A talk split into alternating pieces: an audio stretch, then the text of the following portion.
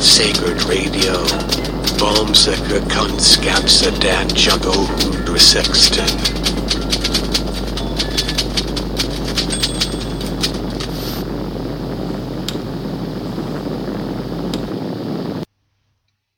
Hej och välkommen till nummer 18 av Är det säkert radio. Nu är det 2018 dessutom och du lyssnar på mig Jesper Grip. Och idag eh, har jag tänkt att vi skulle prata lite om Thomas Kuhn, vetenskapsfilosofen, med anledningen av att eh, Niklas och jag gjorde ett avsnitt om eh, samma person och hans bok De vetenskapliga revolutionernas struktur. Så tänkte jag mig alltså i våran poddkanal eh, 50 meter från byggnaden. Men där kan du höra en genomgång av eh, detta och våra diskussioner plus lite annat. Men jag tänkte faktiskt som så att det utgår ifrån en text som jag skrev som ligger på min eh, blogg eh, är det säkert.blogspot.com och jag tänkte här helt enkelt läsa in texten om det skulle vara så att du är intresserad av att lyssna på den istället för att läsa direkt. Eh, så, så att jag tänkte att det är det detta avsnitt ska beröra. Ja, så då sätter vi väl igång helt enkelt. De vetenskapliga revolutionernas struktur. Thomas S. Kuhns klassiska bok om vetenskapens utveckling är ett sånt där verk som har blivit till en självklar referenspunkt. Läser man en bok om vetenskapsteori eller tar del av en diskussion hör det mer till undantagen att kon inte nämns. Men trots, eller kanske tack vare, sin status som självklar referens kan man nog gissa att det inte är så många som har tagit sig tid att faktiskt läsa boken. Nu vet jag förstås inte hur det är med den saken, eh, men det är min gissning att de flesta likt mig tills nu nöjt sig med att få den indirekta versionen av boken genom sekundärlitteratur. För den som inte har superkoll på det centrala innehållet i Kuhns bok följer här först en kort variant i skolboksversion. Kuhn menar att vetenskapliga forskningsfält går igenom en historisk process. Processen börjar i, i och med att ett nytt paradigm etableras. Nya teorier uppkommer och antas och ny kunskap formuleras. Inom detta nya paradigm gäller nu vissa regler för vilka fakta och vilka typer av förklaringar som anses bra och giltiga. Under en tid, kortare eller längre, gäller det som riktiga och många ny, nya men inte så omdanande kunskaper framställs. Med tiden så framkommer dock anomalier. Från början bortförklaras de som oviktiga eller oriktiga, men antalet anomalier hopar sig och till slut sker en revolution. Då en ny förklaringsmodell, ett nytt paradigm, tar över. Detta nya paradigm förmår att förklara anomalierna och bidrar till nya, mer omfattande kunskaper framkommer. Och med detta har processen börjat om. Innan jag började läsa de vetenskapliga revolutionernas struktur hade jag inte några för mig själv direkt uttalade förväntningar på den. Trots denna avsaknad av uttalade förväntningar inser jag när jag läser att jag ändå förväntade mig någonting mer än detta. Hur kan denna bok, som har en så central ställning i det vetenskapsteoretiska slash sociologiska forskningsfältet, vara så illa underbyggd? Min sammanfattande beskrivning och bedömning lyder som följer. Kohn har utarbetat en modell för hur man anser att olika vetenskaper slash vetenskapsgrenar utvecklas. Troligen har han läst en massa historieskrivningar över olika vetenskapers utveckling och i detta tyckt sig skönja ett mönster. Boken är hans sätt att framlägga denna modell och han försöker att belägga modellens riktighet med hjälp av, ett exem av exempel ur den vetenskapshistoriska litteraturen. Problemet är bara att Kuhn gör vad som i modernt tal skulle kallas för anekdotisk bevisföring, eller cherry picking. Kuhn har så att säga valt sina exempel för att stödja sin teori och underbygga sin modell och genom framställningens allmänt hållna karaktär och den bild de valda exemplen målar upp framstår Kuhns argumentation också som trovärdig och rimlig.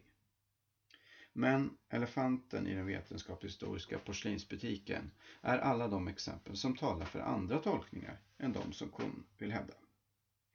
När man läser Kuhn, men framförallt kanske när man i sekundärlitteraturen läser om Kuhns modell, så är det lätt att för sitt inre följa med resonemanget. Nicka igenkännande åt hans exempel från bland annat astronomins utveckling och kanske kommer man att tänka på moderna exempel då vetenskapliga sanningar inom citationstecken ställs på ända. Men problemet är ju just detta. Nog finns det historiska och moderna exempel som stämmer ganska väl in på Kuhns modell. Men är det verkligen så att denna modell gäller för alla vetenskapers utveckling och alltid? Om detta får vi av Kun ingenting veta. Men en svala gör ingen sommar och ett antal exempel gör inte att vi kan dra slutsatsen att Kuhns modell är en beskrivning som generellt gäller. För trots allt är, denna underförstådda, är det den underförstådda andemeningen i Kuhns bok. Just den att hans modell är generellt beskrivning av hur vetenskaper utvecklas. Men eftersom han inte är tydlig med om, när, var och hur hans modell gäller så går det inte heller att beslå honom med att överdriva sin modells applicerbarhet. För påstår man att hans modell inte gäller inom ett visst område, då kan Kuhn bara svara att ja, det har jag aldrig hävdat. Och detta är just adelsmärket för en ovetenskaplig teori. Den går inte att testa. Visst är det hypotetiskt sett fullt möjligt att konstmodell modell faktiskt stämmer generellt. Men för att visa detta skulle en stor mängd studier behöva genomföras och alla, eller de flesta av dessa, skulle behöva visa just att konstmodell modell är korrekt. Men istället för att ta konstmodell modell som en hypotes att undersöka vidare har hans modell tagits in i finrummet och satts på piedestal. Förvisso finns det vidareutvecklingar och även kritiker av modellen men likt en katt med nio liv återkommer Kuhn och hans modell i oförvanskad form i bok efter bok som vill ge en beskrivning över den moderna vetenskapsfilosofin. Ett annat problem som jag upplever med Kuhns text är vidare textens själva utformning. Språket är inte speciellt stringent utan har en pratig karaktär där exempel stavas på, staplas på exempel och namn droppas på ett sätt så snarare döljer hans argumentation än gör den klarare. Han återkommer då och då till uttalanden som citat eh, vilket är en av denna boks centrala teser, slutcitat, utan att varken förr eller senare på ett klart och stringent sätt sammanfatta vad som är hans centrala tes, hans modell. Själva bokens kapitel följer i och för sig hans modell men texten är rik på utvikningar som gör att en sammanfattning lik den jag gav här ovan blir en osanning i och med att Kun faktiskt gör uttalanden som inte får plats inom en sådan tillrättalagd sammanfattning. Ett exempel på detta är hur han menar att det kan finnas flera samtidiga och parallella paradigm inom ett område. I princip att var och en kan ha sitt eget paradigm, beroende på utbildning och egna erfarenheter. Ett sådant uttalande är svårt att få ihop med tanken på ett övergripande paradigm som gäller för alla inom ett forskningsfält. En mindre charmig egenskap hos Kuhn är dessutom att han använder auktoritet som argument på så sätt att han påstår saker och ting och att det ligger till på ett visst sätt utan att ge några som helst empiriska eller andra belägg för detta. Han kan till exempel skriva så här, citat. En viktig del av svaret, som ligger i öppen dag, får vi genom att konstatera vad forskare aldrig gör, inte ens när de konfronteras med långvariga och besvärliga anomalier. Det historiska studiet av en vetenskaplig utveckling har ännu inte avslöjat någon process som påminner om den metodologiska stereotypen av falsifiering genom direkt konfrontation med empiriska fakta. Slutcitat, sid 70. Detta är ett påstående som såklart låter sig göras och som också kan vara riktigt, men då krävs det i så fall belägg. Något som Kuhn överhuvudtaget inte ger, varken här eller på andra ställen i boken. Och liknande sätt att argumentera inom situationstecken är återkommande. Kuhn hävdar att det är på ett visst sätt. Någon hänvisning för att styrka påståendet tycks inte behövas. Kuhn och relativismen. Vi måste såklart också kommentera det möjligen förekommande relativistiska draget i Kuhns modellbygge. Kuhns modell används från tid till annan för att rättfärdiga en relativistisk hållning till citationstecken vetenskaplig sanning och liknande spörsmål. Detta brukar ske på så sätt att relativisten som använder Kuhn med honom vill mena att det som är sant avgörs av respektive paradigm, att det alltså inte finns någon sanning som man kan uppnå och som man antingen har kommit fram till eller inte oberoende av vilket paradigm som just nu gäller, utan att något är sant i ett paradigm men är falskt i ett annat. Om detta är en riktig tolkning av Kuhn måste jag delvis låta vara osagt. Vid min genomläsning tycker jag inte att det är den slutsatsen som man bör dra av Kuhns modell. Jag uppfattar hans modell mer som en historiesociologisk beskrivning och historiefilosofisk modell av hur vetenskapen utvecklas och inte som en normativ modell som på något vis skulle rättfärdiga just den ovan nämnda hållningen. Men jag kan mycket väl ha missat något i kontext som gör att en sådan tolkning är rimlig. Dessvärre är boken i mina ögon så pass ointressant att jag inte kommer att lägga ner mer tid på det för att vidare undersöka denna fråga. Det man kan konstatera är att Kuhn i efterordet explicit behandlat frågan om huruvida hans verk ska tolkas som ett stöd för relativistiska ståndpunkter. Men detta görs på ett specifikt sätt.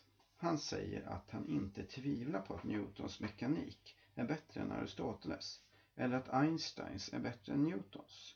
Men samtidigt menar han att Einsteins allmänna relativitetsteori finns aspekter som ligger närmare Aristoteles än Newton. Och om man vill tolka detta som en relativistisk ståndpunkt, ja, då är han väl relativist i så fall. Slutsatsen av detta borde vara att Kuhn inte är relativist i den meningen som jag ovan angivit.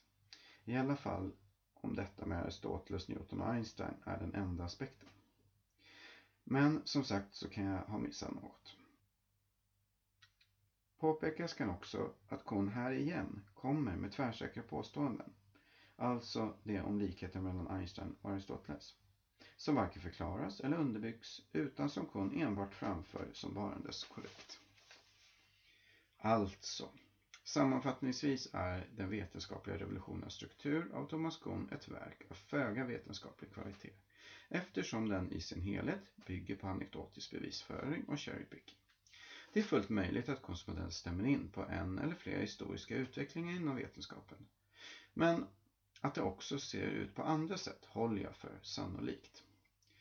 Dessutom finns ett stort problem rörande avgränsningen om man faktiskt vill försöka belägga att det inom ett vetenskapshistoriskt eh, område har gått till så som Kuhn vill mena. Slutligen så finns det ytterligare ett problem av mer filosofisk art.